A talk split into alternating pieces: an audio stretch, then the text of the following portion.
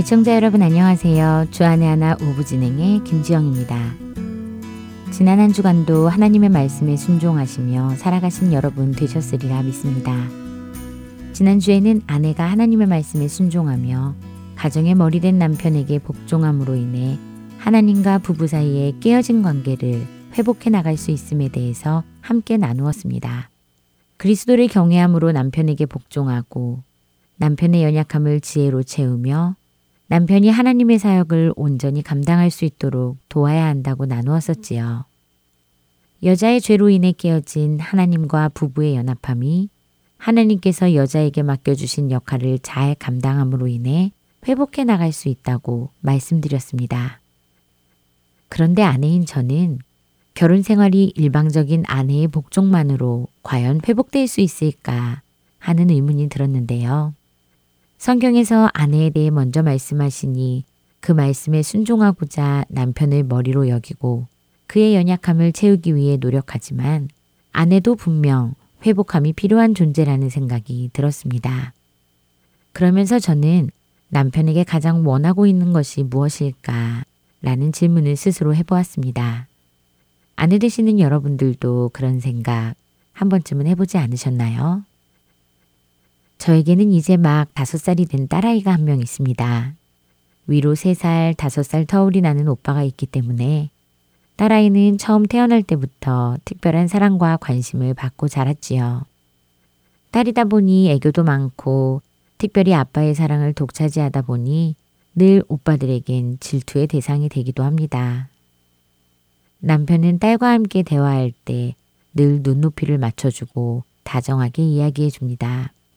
무슨 이야기를 해도 집중해서 다 들어주고 장단도 잘 맞춰줍니다.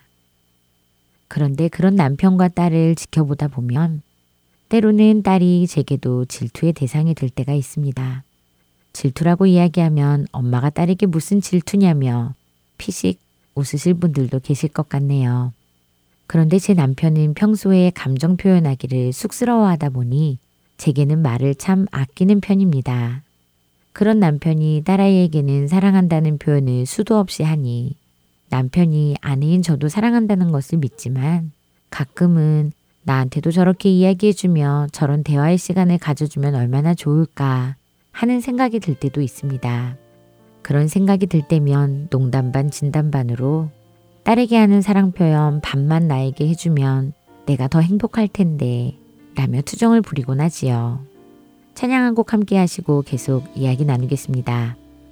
수많은 사람들 주를 따르네 자신의 연약함 가지고 수많은 눈물의 시간 속에서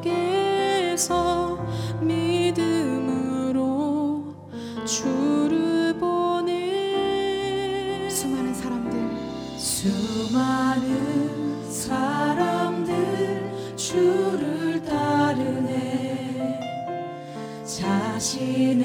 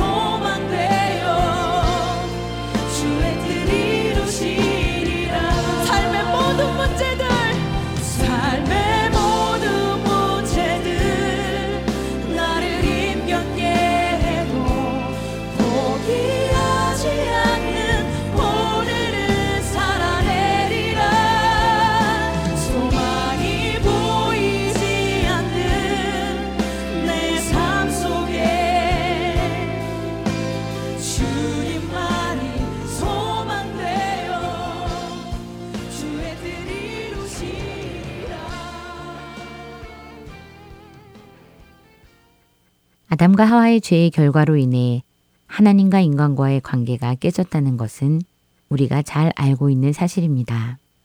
그리고 그 죄로 인한 결과가 남자와 여자에게 각각 주어졌는데요.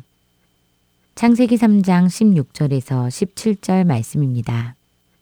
또 여자에게 이르시되 내가 내게 임신하는 고통을 크게 더하리니 내가 수고하고 자식을 낳을 것이며 너는 남편을 원하고 남편은 너를 다스릴 것이니라 하시고 아담에게 이르시되 내가 내 아내의 말을 듣고 내가 내게 먹지 말라 한 나무의 열매를 먹었은즉 땅은 너로 말미암아 저주를 받고 너는 내 평생에 수고하여야 그 소산을 먹으리라. 하나님께서는 여자에게 임신하는 고통을 크게 더하리니 수고하여야 자식을 낳을 것이라고 말씀하셨고 남자에게는 평생에 수고하여야 땅의 소산을 먹을 것이라고 하셨습니다. 여기에서 우리는 성경에서 말씀하고 계신 남자, 남편의 역할을 알 수 있는데요. 하나님께서는 남편들에게 가족을 부양해야 할 책임을 주셨습니다. 대부분의 남편들은 이 책임을 잘 감당하며 살아가고 계시리라 믿습니다. 그런데 요즘 심심치 않게 아내가 나가서 직장 생활을 하거나 사회 활동을 하고 남편이 전업주부로서의 삶을 사는 부부들을 찾아볼 수가 있습니다. 얼마 전 한 리서치 기관에서 미국 가정의 전업주부 남편 비율이 무려 20%에 달한다고 발표한 것을 보면 시간이 흐를수록 남편과 아내의 역할이 더욱 빠르게 변하는 것을 알 수 있습니다. 전업주부 남편, 겉으로 보기에는 능력 있는 아내를 잘 서포트하는 가정적인 남편의 모습처럼 보이지만 앞서 읽어드린 창세기 3장 17절을 통해 하나님께서 말씀하시는 남편의 역할과 비교해 보면 무언가 크게 잘못되었다는 것을 알 수 있습니다. 하나님께서는 성경을 통해 가족 부양의 책임은 남편에게 있음을 명확하게 말씀하고 계십니다. 이렇게 말씀드리면 아내분들은 일을 하지 않는 남편분들을 향해 당장 일하러 나가라고 하실지도 모르겠네요. 그런데 시대가 흐를수록 일자리 찾기가 어려워지고 명예 은퇴라는 이름으로 오랜 시간 일을 할 수 없는 시대가 되어버렸습니다. 하나님께서 맡겨주신 책임을 다하려고 하나 현실적으로는 어려운 상황이 된 것입니다. 그런데 바로 지금이 아내들의 지혜가 빛을 발할 때라는 생각이 듭니다. 남편을 대신하여 아내가 가족을 부양하거나 남편을 무능력하게 취급하는 것이 아니라 머리된 남편의 결정을 존중해주고 믿어주며 남편이 하나님께서 맡겨주신 가장으로서의 책임을 다할 수 있도록 지혜로 기다려줌이 하나님 보시기에 아름다운 가정의 모습 아닐까요? 그런데요, 이쯤 되면 아내분들이 불만을 제기하실 수도 있습니다. 왜 우리 아내들만 이렇게 해야 하느냐고 말입니다. 하지만 걱정하지 마세요. 하나님께서는 남편들에게도 명령하시는 것이 있으니까요. 그리고 그 말씀은 우리 아내들에게 요구하시는 것보다 더 크고 힘든 계명입니다. 에베소서 5장 25절에서 30절 말씀을 읽어드리겠습니다. 남편들아 아내 사랑하기를 그리스도께서 교회를 사랑하시고 그 교회를 위하여 자신을 주심같이 하라. 이는 곧 물로 씻어 말씀으로 깨끗하게 하사 거룩하게 하시고 자기 앞에 영광스러운 교회로 세우사 티나 주름 잡힌 것이나 이런 것들이 없이 거룩하고 흠이 없게 하려 하심이라. 이와 같이 남편들도 자기 아내 사랑하기를 자기 자신과 같이 할지니 자기 아내를 사랑하는 자는 자기를 사랑하는 것이라. 누구든지 언제나 자기 육체를 미워하지 않고 오직 양육하여 보호하기를 그리스도께서 교회에게 함과 같이 하나니 우리는 그 몸의 지체임이라. 이 말씀은 남편들에게 가정에서의 또 다른 사명 하나를 주십니다. 그리스도께서 교회를 위하여 자신을 주심 같이 아내들을 사랑하라는 것입니다. 교회의 머리이신 예수 그리스도께서는 자신의 목숨을 내어주기까지 몸된 교회의 성도들을 사랑하시고 그들의 연약함을 도와 하나님의 나라로 갈 수 있도록 해주십니다. 예수 그리스도의 사랑과 희생 없이는 성도와 교회가 제대로 역할을 감당할 수 없다는 것을 아시는 하나님께서 연합함을 통해 예수 그리스도를 교회의 머리 삼으시고 교회가 그의 몸의 역할을 감당하게 함을 통하여 하나님의 계획하심을 이루어 나갈 수 있도록 하신 것이지요. 이처럼 남편들은 희생적이고 무조건적인 사랑으로 아내를 사랑하고 아내의 연약함을 보호하고 채워줌을 통해 하나님께서 가정을 통하여 이루고자 하시는 사역을 온전히 감당해 나가야 하는 것입니다. 아버지 사랑 내가 노래해 아버지 은혜 내가 노래해. 그 사랑 변함없으신 거짓 없으신 성실하신 그 사랑. 상한 갈 때 꺾지 않으시는 꺼져가는 등불 끄지 않는 그 사랑 변함없으신 거짓 없으신 성실하신 그 사랑. 사랑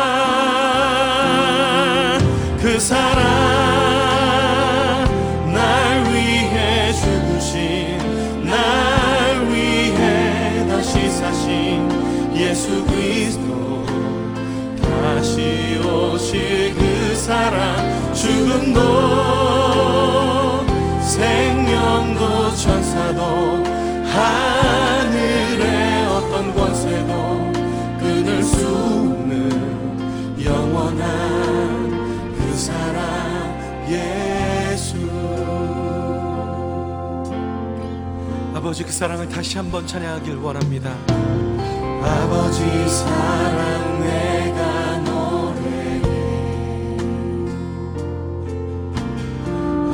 은혜 내가 노래해.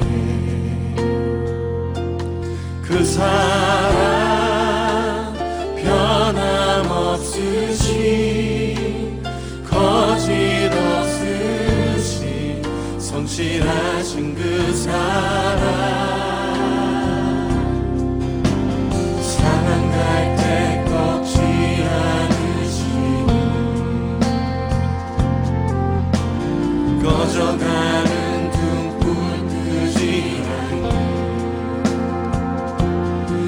사랑 변함없으신 거짓 없으신 성실하신 그 사랑.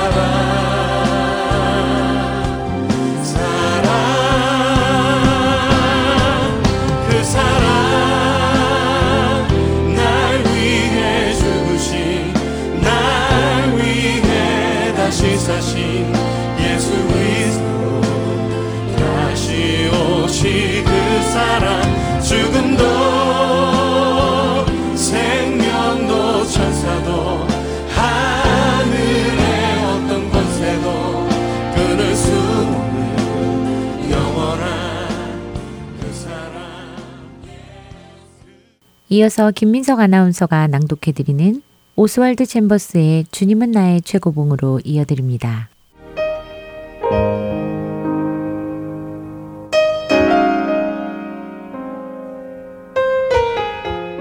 경건의 형제 우애를 형제 우애의 사랑을 더하라.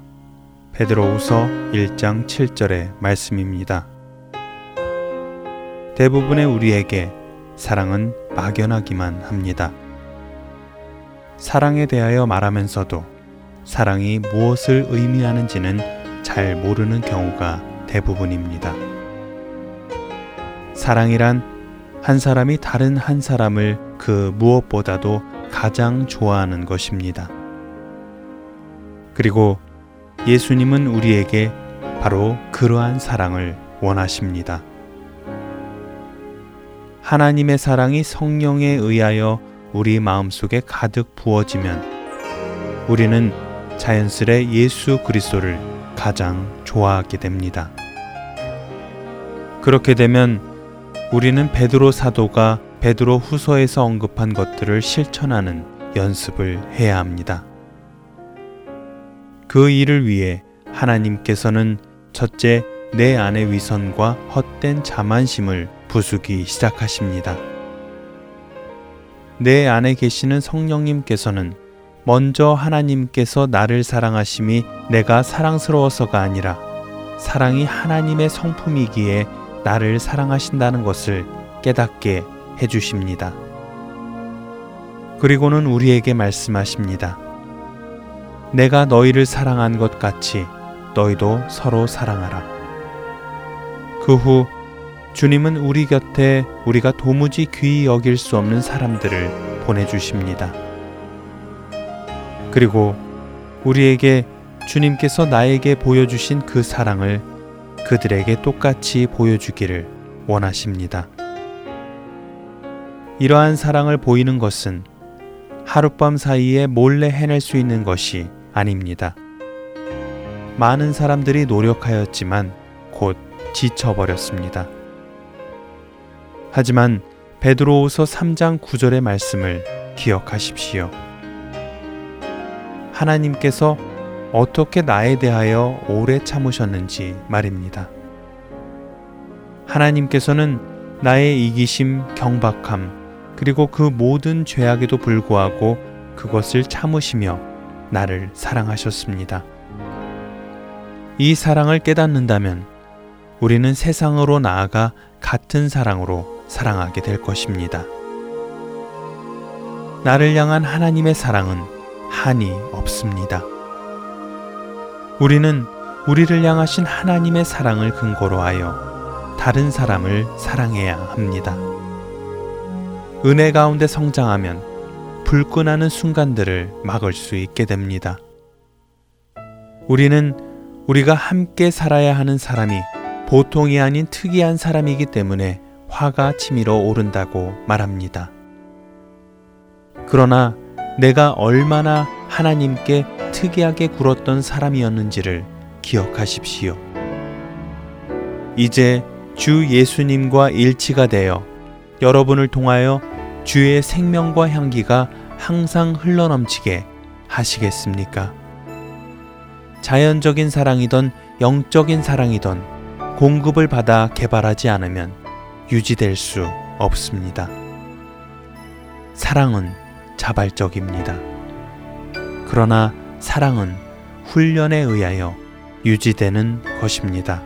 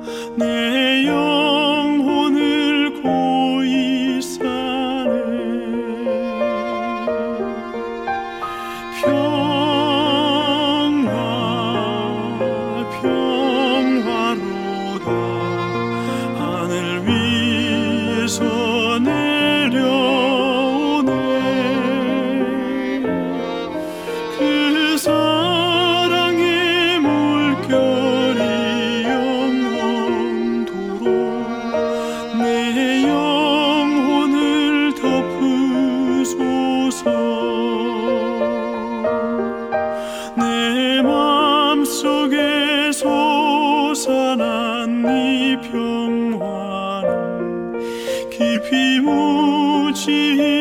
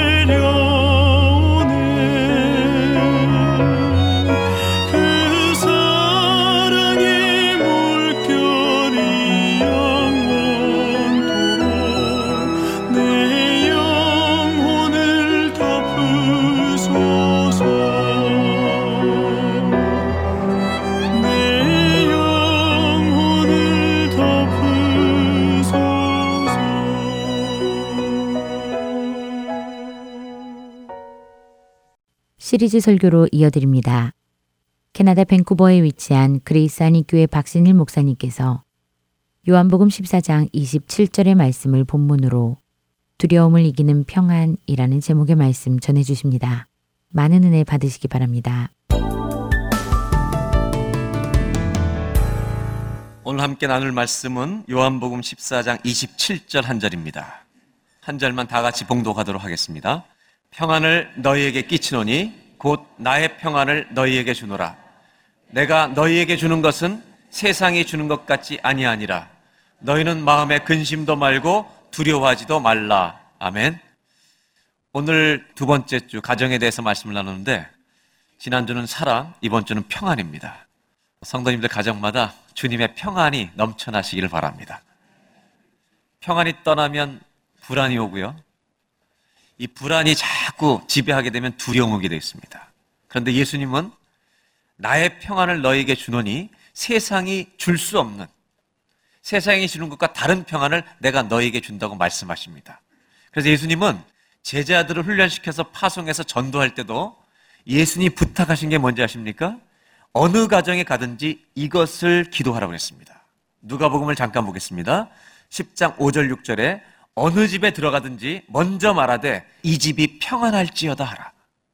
예수님은요, 이 평안이 너무나 중요하기 때문에 제자들로 하여금 전도하러 보낼 때도 모든 집마다 평안을 위해서 기도하라고 선포하라고 말했습니다. 그래서 그 다음 절에 이렇게 말합니다. 만일 평안을 받을 사람이 거기 있으면 너희가 빈 그 축복과 기도의 평안이 그에게 임할 것이요. 그 받을 사람이 없으면 너희에게로 평안은 돌아오리라. 할렐루야. 평안하시오란 말은 평안 받을 사람한테 임하고요. 저 사람이 누릴 수 없으면 그 평안이 누구한테 온다고요? 또 나에게 한다니까 너무 좋아서 또 평, 옆에 분들한테 평안을 그렇게 주라는 거예요. 그래서 마른 떡 한 조각만 있고도 화목하는 것이 그 평강과 감사가 있는 것이 집에 먹을 것 고기가 가득하고 다투는 것보다 낫다 그러신 거예요. 그만큼 예수님은 평안을 중요하게 여기셨습니다. 평안한 부모가 평안한 자식을 기르는 법입니다. 다시 한번 요한복음 14장 27절 제가 다시 읽겠습니다. 예수님 이렇게 말씀하십니다. 평안을 너희에게 끼치노니 주노니 곧 나의 평안. My peace. 예수님의 평안을 너희에게 주노라 이렇게 말씀하세요. 우리의 평안이 아니라 예수님의 소유, 예수님이 가신 평안을 우리에게 주겠다는 것입니다. 그러면서 하는 말씀이 내가 너희에게 주는 것은 세상이 주는 것 같지 아니하니라. 다른 번역을 보면 세상이 줄 수 없는 평안을 나는 너에게 준 거예요. 그러므로 너희는 마음에 근심하지 말고 두려워하지도 말라. 이 말은 우리를 두렵게 하는 일들이 많이 찾아올 텐데 그것 때문에 두려워하지 말고 내 평안으로 그 두려움을 이기라고 하는 것입니다. 예수님은 나의 평안이라고 말씀하십니다. 예수님의 평안. 이 말은 무슨 얘기냐? 구별되어 있다는 겁니다. 너희들이 생각하는 평안이 아니라 예수님이 주고 싶은 평안이 따로 있다는 것입니다. 무슨 차일까요? 아주 쉽습니다, 여러분. 이 평안이란 단어의 국어 사전의 뜻은 아무 사고나 탈이 없음 이런 뜻이에요. 또 하나는 무사히 잘 있음 이렇게 돼 있어요. 그러니까 우리가 구하는 평안은요 아무 일도 아니라는 거예요. 자식이 떨어졌으면 전화가 안 왔으면 좋겠어. 한밤중에. 평안은 아무 일 없는 거예요. 그런데 예수님이 주시는 평안은 이것과 다르다는 거예요. 히브리어로 우리가 잘 아는 대로 샬롬이라는 말이에요. 헬라어로는 에이르네. 이 평안은 주님을 믿는 백성들에게 하나님 주신 평강이에요. 원래 이 평강의 단어의 뜻은요, 어떤 것이 가장 중요한 의미로 찾아오느냐면 아무 일도 일어나는 게 아니라 하나님과 우리 사이에 바른 관계에 들어가 있는 것을 평안이라고 하는 거예요. 평안은 다른 일이 일어나고 안 일어나는 문제가 아니라 내가 하나님과 오늘 바른 관계 속에 서 있는 것이 성경적인 평안인 줄로 믿습니다. 그래서 제가 늘 주장하지만 내가 하나님 말씀대로 순종하고 있으면요, 쓸데없이 평안해요. 괜히 평안해요. 그러니까 평안의 원래 의미는 하나님과 바른 관계. 이걸 조금 더 구체적으로 설명하면 이런 거예요. 우리는 하나님과 바른 관계에 설 수 없어요. 왜? 죄 때문에. 그래서 예배서선 이렇게 얘기해요. 예수님이 우리 위해서 오신 것은 구원을 위해서 오셨을 뿐만 아니라 이 구원은 어떤 의미냐면 죄로 인해서 하나님과 원수되었던 우리들을 화목시키기 위해서 평화를 만들기 위해서 화목의 제물로 우리 위해서 십자가에 돌아가셔서 하나님과 멀리 있던 우리를 예수님이 가깝게 하신 줄로 믿습니다. 이게 평화인 거예요, 여러분. 그렇기 때문에 예수님이 주는 평화는 여러분 솔직하게 이 말씀을 통해 한다면 거듭난 자가 누릴 수 있는 선물이에요. 하나님과 바른 구원의 아버지와 자녀의 관계 속에 들어가 있는 자녀들은 이 땅에 많은 문제가 있어도 그 문제를 이길 수 있는 평강을 주님이 주신다는 것입니다. 그러니까 예수님의 평강은 아무 일이 없는 게 아니라 문제가 있는 중에도 평강할 수 있는 평강이에요. 이 평강, 이 평안을 저와 여러분들이 누리시길 바랍니다. 예를 들면 예수님이 제자들과 이 행동을 삶을 같이 나누다가 여러 문제들을 만날 때 얘기하신 적이 있어요. 예수님이 배를 타고 제자들과 함께 갈 때가 있었습니다. 마태복음 8장을 보겠습니다. 바다에 큰 놀이 일어나 물결이 배에 덮이게 되었으니 예수는 주무시는지라. 예수님은 풍랑 가운데도 주무셨어요. 25절. 그 제자들이 나와 깨우며 가로되 우리가 죽겠나이다. 여러분 죽겠나이다 그랬어요. 지금 제자들이 평안합니까? 불안합니까? 예, 제자들은 지금 불안한 상황입니다. 모든 사람들은요, 이걸 인정하셔야 돼요. 풍랑이나 내 인생을 흔드는 문제들이 오면 기본적으로 모든 사람 불안이 찾아오게 되어 있습니다. 그 불안이 우리들에게 밀려 들어 옵니다. 그럼 사람들은 감정적으로 생각으로 다 그 두려움을 맞이하게 됩니다. 26절. 예수께서 이르시되 어찌하여 무서워하느냐 믿음이 적은 자들아 하시고 곧 일어나서 바람과 바다를 끄주시신데 아주 잔잔하게 되거늘. 이 구절을 보면서 예수님이 두 가지 말씀을 하시는데 첫 번째 제자들에게 말씀을 하신 다음에 바다에게 말씀하십니다. 제자에게 뭐라고 말씀하시면 어찌하여 무서워하느냐? 믿음이 없는 자들이에요, 적은 자들이에요. 믿음이 없다고 말씀하지 않고 적다고 얘기하세요. 누구한테 이 말 하시는 거예요? 제자들에게. 두 번째, 바람과 바다를 꾸짖으신데 뭐라고 말씀하셨을까요? 뭐라고 말씀하시는지 안 나와요. 꾸짖었대요. 뭐라고 꾸짖으셨을 것 같아요? 예, 우리가 부르는 찬송 있잖아요. 구주여 광풍이 불어. 풍랑이여 잔잔할지어다. 그랬더니 아주 잔잔하게 되거늘. 이제 질문입니다. 그러면 제자들은 예수님이 첫 번째 제자들한테 말할 때 평안을 찾았을까요? 잔잔해진 다음에 평안을 찾았을까요? 언제요? 잔잔해진 다음에 평안을 찾았을까요? 저랑 똑같은 생각이에요. 그럼 예수님의 소원은 파도가 다 잔잔해진 다음에 평안하길 원하셨을까요? 풍랑 속에서 평안하길 원하셨을까요? 알기는 잘 알아요, 우리가 다. 근데 안 되는 거예요, 이게. 내 발등에 불이 떨어지면 꺼져야 평안해요, 우리는. 그게 우리 평안이에요. This is your peace예요. 이건 너희들이 구하는 평안이다. 내가 주는 평안은 세상이 줄 수 없는 평안인데 그 평안은 뭐냐? 풍랑 속에서 평안할 수 있다는 것이에요. 어떻게 해요? 예수님은 어째 무서워하느냐 이 말씀을 통해서 우리에게 던져주시는 메시지가 있어요. 여러분, 불안이라는 건 뭐냐면 어떤 문제들이 찾아올 때 내가 가진 힘으로 그 문제를 이길 수 없을 때 불안이 와요. 가시가 손에 찔렸을 때 인생이 불안해지는 사람이 있어요? 이거는 뽑으면 난다는 거 다 알아요. 사람 문제가 오면 다 그럴 수 있어요. 근데 예수님은 뭐라고 말씀하시냐면 왜 두려워하느냐 이거예요. 내가 너와 함께 있는 걸 모르겠어? 예수님 묻는 질문 이거죠. 풍랑이 크니 내가 크니? 너의 인생에 찾아와 있는 문제가 크냐? 내가 더 크냐? 만약에 풍랑이 더 크다면 계속 두려워해. 그러나 내가 크다면 지금 평안할지어다. 이 말씀을 하시는 거예요. 하나님의 평안은 어떻게 오는 것일까요? 어떤 사람이 취할 수 있는 걸까요? 어떤 사람에게 주시는 것일까요? 한번 따라 하실까요? 하나님의 평안은 풍랑보다 크신 주님을 바라보는 자에게 주시는 선물입니다. 여러분, 두려움을 느끼는 것은 정상이에요. 그런데 예수님이 책망하시는 건 뭐냐? 계속 두려워하고 있지 말라는 거예요. 성경을 읽어보세요. 두려워하지 말라라고 하나님이 말씀하실 때 하나님이 두려워하지 말라는 말씀을 하실 때마다 그 뒤에 굉장히 많이 붙어서 짝처럼 나오는 단어가 뭐예요? 내가 너와 함께 함이니라.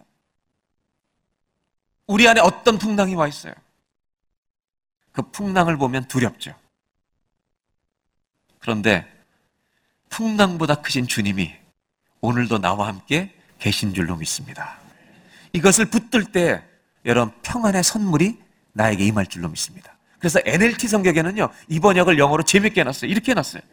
I'm leaving you with a gift. 내가 선물을 너에게 남긴대. 근데 peace of mind and heart. 평강의 마음과 생각이에요. 그러면서 또 말씀하셔요. The peace I give. 내가 너에게 주는 평강은 is a gift. 선물이에요. 여러분, 구하지 못해서 받지 못하는 자가 되지 마시고, 내가 어떤 풍랑이 지금 와 있어도, 풍랑 중에 나와 함께 계신, 풍랑보다 더 크신, 죽음보다 더 크신, 그 주님을 바라보는 저와 여러분이 되시기를 주의 이름으로 축원합니다. 이것이 하나님께서 우리에게 주시는 평강이라는 거죠. 다시 한번 27절을 보겠습니다. 평안을 너에게 끼쳐노니 곧 나의 평안을 너에게 주노라. 예수님이 말씀하세요. 내 평안을 준다. 이거를 굉장히 잘 깨닫고 적용한 사람이 있습니다. 그 사람이 바울입니다. 여러분, 바울 서신을 읽어보면, 사도행전부터 시작해서 바울의 얘기를 읽어보면, 바울은 용사입니다. 죽을 고비를 그렇게 남기면서도 그렇게 믿음으로 삽니다. 그리고 옥중서신에 빌립보서에 이렇게 그 믿음을 표현합니다. 4장 6절에 아무것도 염려하지 말고 뭐 하지 말라고요? 염려할 일이 수시로 우리 인생께 찾아와요. 근데 그걸 염려하지 말고 오직 모든 일에 기도와 간구로. 염려할 것이 찾아올 때 염려하고 있다고 해결되는 게 아니라는 거예요. 그 염려할 것이 있을 때 오직 기도와 간구로 합해서 저는 이렇게 풀어요. 부르짖음으로. 너희 구할 것을 감사하면 하나님께 아르라는 거예요. 7절. 그리하면 모든 지각에 뛰어난 하나님의 평강이 그리스도 예수 안에서 너희 마음과 생각을 지키시리라. 어떻게 하면 하나님의 평강이 온다는 겁니까? 어떻게 하면요? 부르시면. 우리 인생에는 크고 작은 풍랑이 참 많고 염려가 많아요. 바울은 이렇게 얘기해요. 아무것도 염려하지 말고. 오직 모든 일에 기도와 간구로 부르짖음으로 너희 구할 것을 감사함으로 하나님께 아뢰라. 여러분 한번 물어볼까요? 여러분의 인생을 가장 염려하게 만드는 것들 때문에 부르짖고 계세요? 염려하고 계세요. 오늘 이 예배가 부르짖는 예배가 되기를 바랍니다. 한번 따라 하실까요? 하나님의 평안은 염려 앞에서 부르짖는 자에게 주시는 하나님의 응답입니다. 이 평안을 꼭 누리시길 바랍니다. 불안이라고 하는 것은 뭐냐면 내가 가진 것만으로 사는 것이 불안이에요. 그러니까 내가 가진 것만 가지고 사니까 불안한 거예요. 건강도, 물질도, 미래도 다. 평안은 뭔지 아세요? 하나님이 주실 것을 믿는 믿음으로 사는 것이에요. 그래서 주님 말씀하세요. 기도하라고. 엘리사 선지자가 활동할 때 아람 나라와 늘 갈등이 있었는데 하나님이 엘리사에게 이스라엘을 보호하시기 위해서 엘리사를 사용하세요. 아람의 군대가 쳐들어오는 공격 루트를 미리 다 알려줘서 이스라엘 왕이 다 알았어요. 그러니까 아람 왕이 화가 나서 자기네가 가기만 하면 다 대기하고 있는 거예요. 계속 패하죠. 그래서 우리 중에 스파이가 있나 보다. 그래서 조사를 했더니 스파이가 아니라 엘리사라는 선지자가 하나님을 통해서 다 알게 됐다. 아람 왕이 군대 장관들고 군인을 보내서 엘리사가 살고 있는 도단성을 완전히 포위해버립니다. 이 장면의 말씀을 잠깐 보겠습니다. 열왕기하 6장. 왕이 이에 말과 병과 많은 군사를 보내매 저희가 밤에 가서 그 성을 애워쌌더라. 하나님의 사람의 수종드는 자 엘리사의 신하죠. 사환이 일찍 일어나서 나가보니 아람 나라 군사의 말과 병거가 성을 다 애워쌌는지라. 그 사환이 엘리사에게 고하되 아 아. 여러분 성경에 이런 표현 있는 거 아세요? 아. Oh my goodness 그런 말이죠. 내 주여 우리가 어찌하리까? 평안해요, 불안해요? 불안해요. 두려워요. 그때 엘리사가 이렇게 말합니다. 대답하되 두려워하지 말라. 믿음의 사람들은요, 두려워하지 말라고 얘기해요. 우리와 함께한 자가 저와 함께한 자보다 많으니라. 이 말이 더 두렵게 만들어. 우리 둘이거든. 엘리사와 자기 둘밖에 없어. 그때 엘리사가 한 건 딱 하나밖에 없어요. 엘리사가 뭐 했는지 아세요? 기도합니다. 기도하여 저는 이 표현을 굉장히 좋아해요. 기도하여 가로되 여호와여 원컨대 저의 눈을 열어서 보게 하옵소서. 무슨 눈을 열어달라는 거예요? 지금 이 사환이 소경이 아니에요. 엘리사랑 나만 있는 건 보여요. 그런데 여호와의 군대가 같이 있는 걸 못 보는 거예요. 즉 믿음의 눈이 닫혀 있는 거예요. 사람들이 불안과 두려움에 쌓이기 시작하면 믿음의 눈이 소경이 되기 시작해요. 그러나 믿음으로 반응하기 시작하면 영의 눈이 열릴 줄로 믿습니다. 하나 오늘 예배가 닫혀 있던 내 믿음의 눈이 열려지는 예배가 되게 하여 주옵소서. 원컨대 저의 눈을 열어서 보게 하옵소서 하니 그렇게 기도했더니 여호와께서 그 사원의 눈을 여심해. 오늘 이 구절이 저와 여러분의 말씀이 되기를 바랍니다. 우리가 기도할 때 하나님께서 저와 여러분들의 영의 믿음의 눈을 열어주셔서 하나님이 나와 함께 하시는 것을 볼 수 있는 믿음의 사람이 되시기를 축원합니다. 저가 보니 여호와의 불말, 불병거가 산에 가득하여 엘리사를 둘렀더라. 하나님이 하나님의 자녀를 세상에 내보내실 때 절대 혼자 보내시지 않고 예수님도 말씀하셨잖아요. 볼지어다 내가 세상 끝날까지 항상 너희와 함께 있으리라. 아멘. 이 믿음을 믿고 이 믿음을 가지고 이 말씀을 가지고 약속의 말씀 붙들고 살아갈 때 두려움이 올 때 두려움이 느껴지지만 그 주님을 바라보는 눈이 열리면 그 두려움은 떠날 줄로 믿습니다. 이것이 주님이 우리에게 주고 싶어 하시는 나의 평안이에요. 사랑하는 여러분, 염려가 있다면 오늘 예배가 그 염려를 더 염려하게 하는 게 아니라 부르짖는 예배가 돼서 염려가 감사와 찬송으로 바뀌는 역사가 일어나기를 주의 이름으로 축복합니다. 다시 한번 27절 한 절 봅니다. 평안을 너에게 끼치노니 곧 나의 평안. 예수님 말씀하십니다. 나의 평안을 너에게 주노라. 예수님이 이 주신 평안 가운데는 이런 평안을 줄 때가 있었습니다. 12년 동안 혈루병을 앓던 여인이 모든 재산을 허비하고 돈도 없어요. 소망이 없어요. 예수님의 소식을 듣고 예수님 옷자락을 붙들기만 해도 난다는 믿음이 생겼어요. 그래서 실제로 붙들었어요. 성경에 그 예수의 능력이 빠져나가고요. 예수님이 누가 나를 만졌느냐. 그때 이 여인이 나타납니다. 성경에 그 다음에 이어지는 예수님 말씀을 보겠습니다. 마가복음 5장 32절에 예수께서 이 일 행한 여자를 보려고 둘러보시니 33절 여자가 자기에게 이루어진 일을 알고 두려워하여 떨며 와서 그 앞에 엎드려 모든 사실을 여짜온대. 뭐라고 얘기했냐면 주님 붙들기만 하면 낫겠다는 믿음이 생겨서 만졌는데 정말 낫습니다. 혹시 제가 잘못한 겁니까? 죄송한 마음으로 서 있는 거예요. 오늘 저는 두 가지를 좀 나누고 싶어요, 여기서. 예수님이 평안을 주실 때 이런 평안을 주실 때가 있더라는 거예요. 풍랑 속에서도 평안을 주시는 것이 평강이기도 하지만 예수님이 이 여자가 병이 났다는 걸 아시고 누가 나를 만졌냐 그 여자가 나와 사실을 고백했을 때 예수님이 평안히 가라. Go in peace. 평안히 가라. 그 다음에 be freed from your suffering이라고 돼 있어요.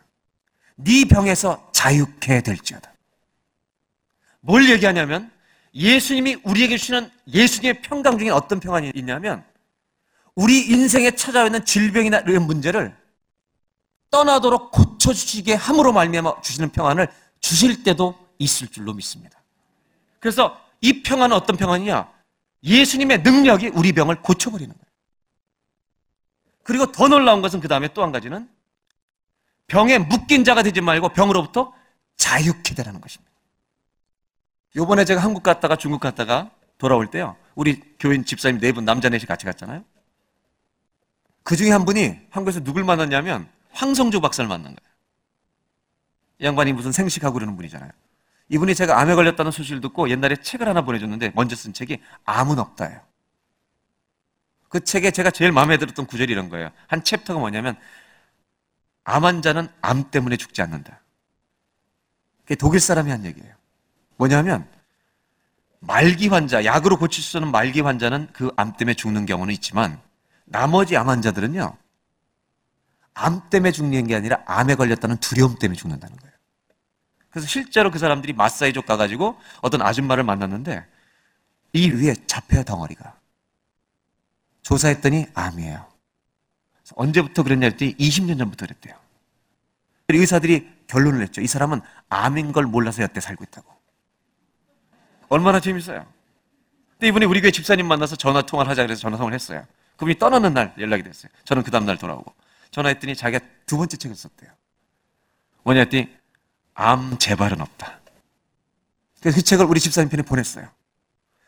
암 재발은 없다를 보는데 재발이란 단어 때문에 부담스러운 거예요, 이게. 암 환자들은요, 언제나 그 암을 재발할까봐 두려움에 사로잡혀 있어요. 그게 정상이에요. 주님이 주시는 평강은 뭐냐면요. 암이 안 나도 암에서 자유한 거예요. 주님이 주시는 평강은 뭐냐? 자유예요, 자유.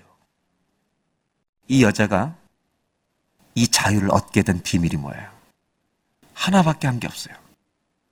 주님 꼭 붙은 것밖에 없어요. 불안하십니까?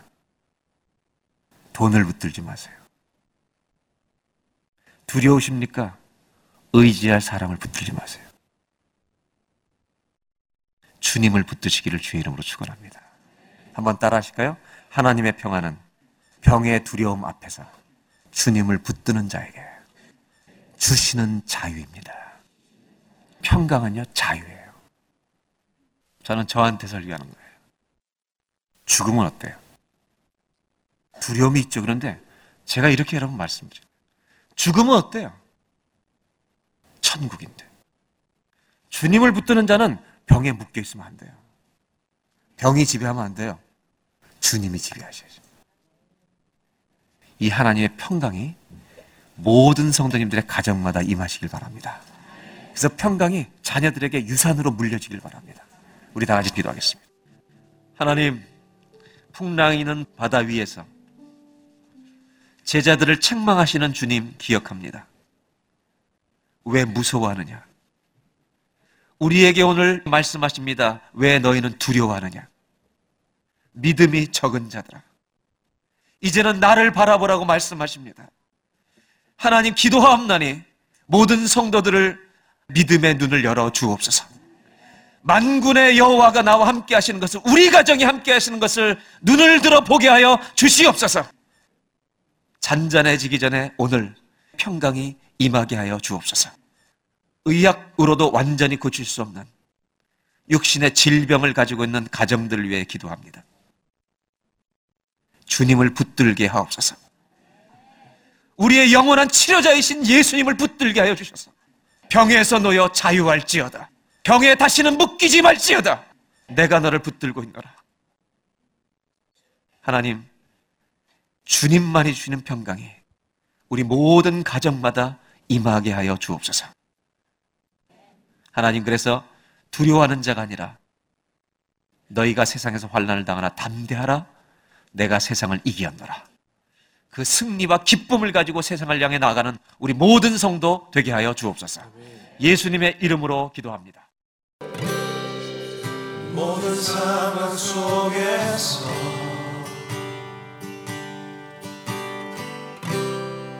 주를 찬양할지라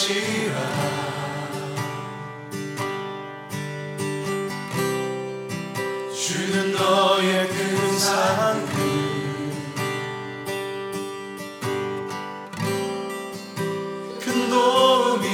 도움이시라.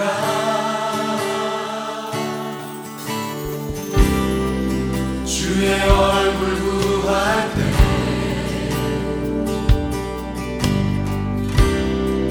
주의 영을 부으사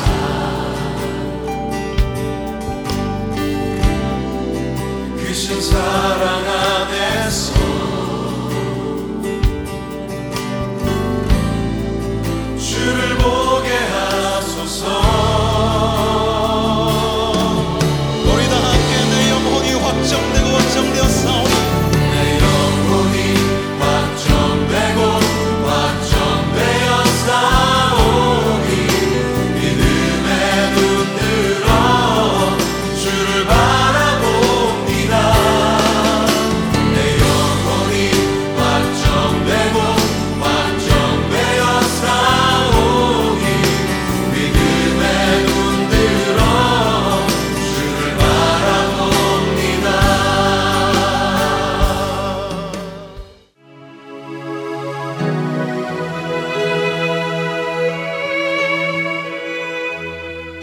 한 곡의 찬송이 인생을 바꾸어 놓기도 합니다.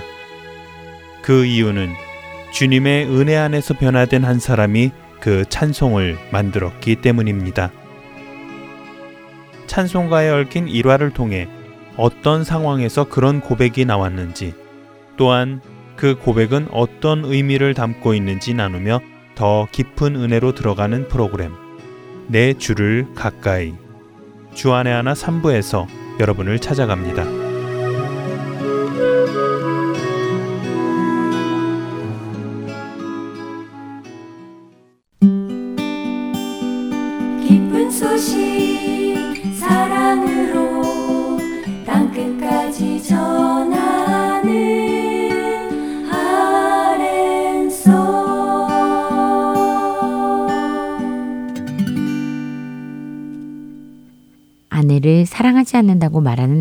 없습니다. 남편들은 최선을 다해 아내들을 사랑하고 있다고 말합니다. 문제는 그 사랑을 느끼지 못하여 상처받는 아내들이 있다는 것인데요.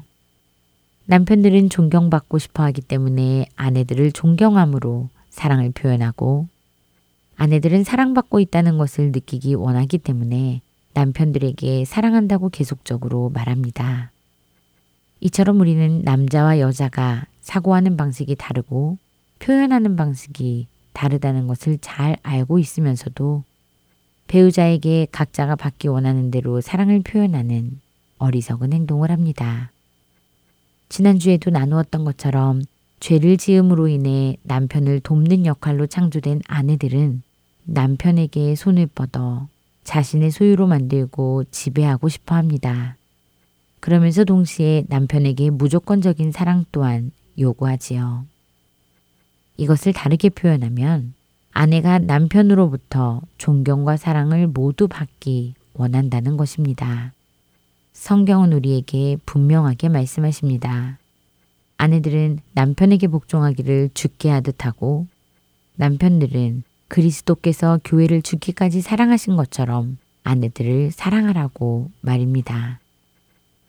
우리 안에는 죄성이 가득하기 때문에 끊임없이 노력하지 않으면 말씀대로 순종하며 살아가는 것이 쉽지 않습니다.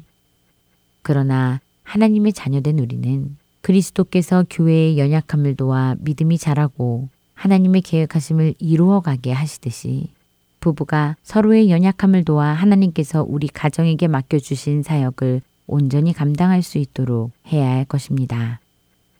예수 그리스도와 똑같은 삶을 살 수는 없을지라도 닮아가는 삶을 살기 위해 열심히 노력해야 하지 않을까요? 남편분들에게 몇 가지 질문을 드리며 우리의 삶을 도전하기 원합니다. 여러분들은 가정 안에서 그리스도의 사랑과 지도력을 보여주는 섬기는 가장이신가요? 아니면 질서만 요구하는 독재자이신가요? 여러분들은 아내를 어떻게 격려하시나요? 혹시 사랑의 의무는 지키지 못한 채 가족 부양의 책임에만 신경 쓰고 계시지는 않으신가요? 하나님께서 우리에게 맡겨주신 남편과 아내로서의 역할을 깊이 고민하고 서로의 연약함을 도우며 하나님의 사역을 온전히 감당해 가시는 한 주간 되시기 바라며 주안의 하나 오부 여기서 마치겠습니다. 지금까지 구성과 진행의 김지영이었습니다. 안녕히 계세요.